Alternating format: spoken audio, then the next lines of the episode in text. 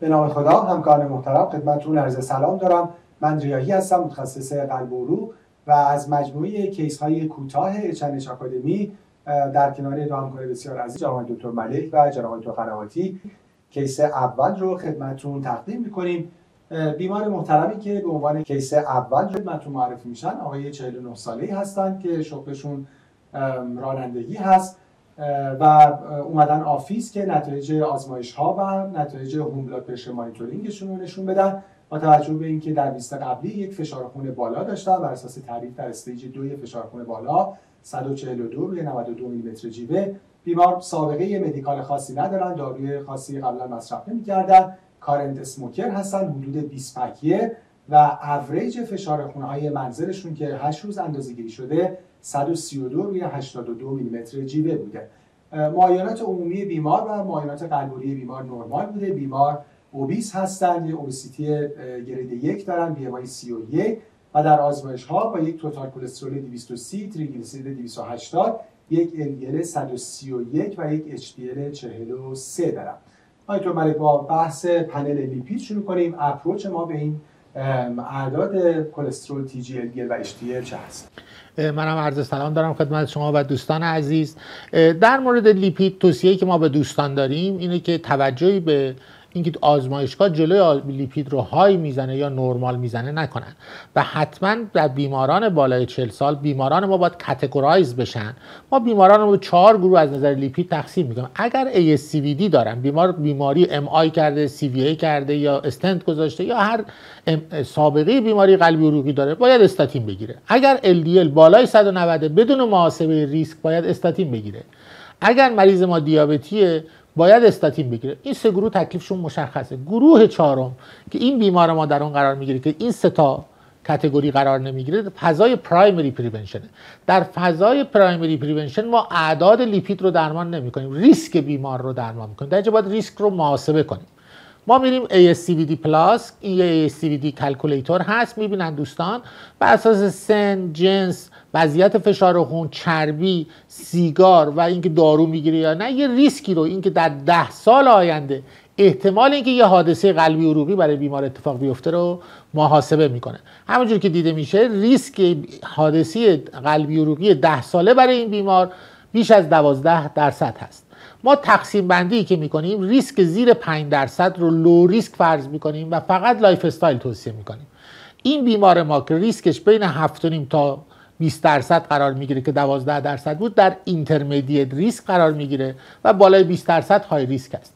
بیماری که در ریسک اینترمدیت قرار میگیره توصیه ما اینه که مودریت اینتنسیتی استاتین رو دریافت کنه. منظور ما از مودریت اینتنسیتی اینه که حداقل 5 تا 10 میلی گرم روزوستاتین یا 20 تا خدمت شما عرض کنم که 10 تا 20 میلی گرم آتورواستاتین دریافت کنه. و این کیس ما توصیه می‌کنه که مثلا 10 میلی گرم روزوستاتین برای این کیس، برای اینکه در ریسک اینترمدیت قرار میگیره توصیه می‌کنیم که دریافت کنه. در مورد تریگلیسیرید و اگه توصیه کوتاهی داشته باشیم دوستان عزیز، در مورد تریگلیسیرید زیر 500 فقط لایف استایل چنج توصیه میشه و هیچ نوع مداخله دارویی توصیه نمیشه. متشکرم. و دکتر قنواتی راجع به اعداد فشار خون بیمار، حالا ما یه فشار خون آفیس داریم که استیج 2 و اعدادی که به عنوان هوم بلاد پرشر مانیتورینگ دقیقاً. حالا باز این جدول رو احتمالاً همکارا شاید دیده باشن ولی من برای یادآوری گذاشتم، به خصوص ستون اول و دوم که بحث معادل سازی اعداد کلینیک و هوم بلاد پرشر مانیتورینگ. اگه دقت بفرمایید هوم بلاد پرشر مانیتورینگ بیمار بالاتر از 130 روی 80 بوده، یعنی 132 روی 82. بنابراین بیمار استیج 1 فشار خون رو اینجا تشخیص مسجل داره. طبق توصیه گایدلاین این بیمار با توجه به اینکه ریسکش بیشتر از 10% هست، هم درمان‌های نان فارماکولوژیک شامل اکسرسایز، دایت و حالا تغییراتی که توی لایف استایل بیمار باید داده بشه، ترک سیگار، در کنار این موارد الزاما بیمار باید درمان دارویی هم براش شروع بشه. شاید این مهمترین تغییری بوده که به نسبت گایدلاین های قدیمی ایجاد شده که ترشولد درمان پایین تر اومده. اگر ریسک بیمار کمتر از 10% بود بیمار رو برای 3 تا 6 ماه فالو میکنیم و بعد از اون در مورد شروع درمان تصمیم گیری میکنیم. در هر حالت هم وقتی درمان دارویی برای بیمار شروع شد، بیمار بعد یک ماه بعد برای بررسی اینکه آیا به تارگت مد نظر رسیده ارزیابی بشه که تارگت برای همه بیماران از جمله این بیمار اعداد کمتر از 130/80 با توجه به اینکه تقریبا 2 میلی متر جیوه دیاستول و 2 میلی متر جیوه سیستول بالاتره، ما میتونیم از درمان تک دارویی اینجا برای درمان بیمار استفاده کنیم. این یکی از مهمترین ایندیکیشن هایی است که درمان تک دارویی مثلا داروی تلمیزارتان 40 میلی گرم روزانه رو میشه برای بیمار تجویز کرد و یک ماه بعد برای بررسی پاسخ به درمان مجددا بیمار رو ویزیت کرد. خیلی متشکرم. پس من یه جنبندی بخوام داشته باشم به جهت اعداد بی پی، همونجوری که دکتر مری فرمودن عدد تریگلیسیرید بیمار نیاز به درمان دارویی نداره، نیاز به درمان ولی داره و درمانش فعلا فقط لایف استایل مودیفیکیشن هست با توجه به اینکه تریگلیسیرید کمتر از 500 هست. عدد LDL بیمار بالا هست ولی بیمار در کاتگوری پرایمری پریونشن هست، باید ریسک حوادث قلبی رو به 10 ساله محاسبه کنیم که حدود 12.2% بود و چون بیمار اینترمدیت ریسکه حتما نیاز به درمان دارویی علاوه بر لایف استایل مودیفیکیشن دارن که یه مادرت اینتنسیو دوز استاتین مثلا 5 یا 10 میلی گرم روزواستاتین.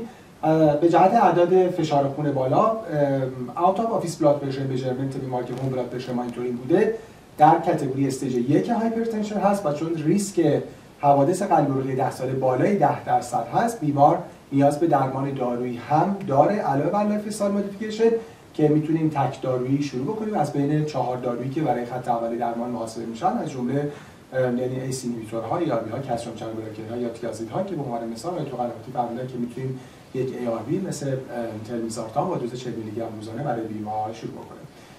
همکار محترم از توجهتون سپاسگزارم. خدا نگهدار.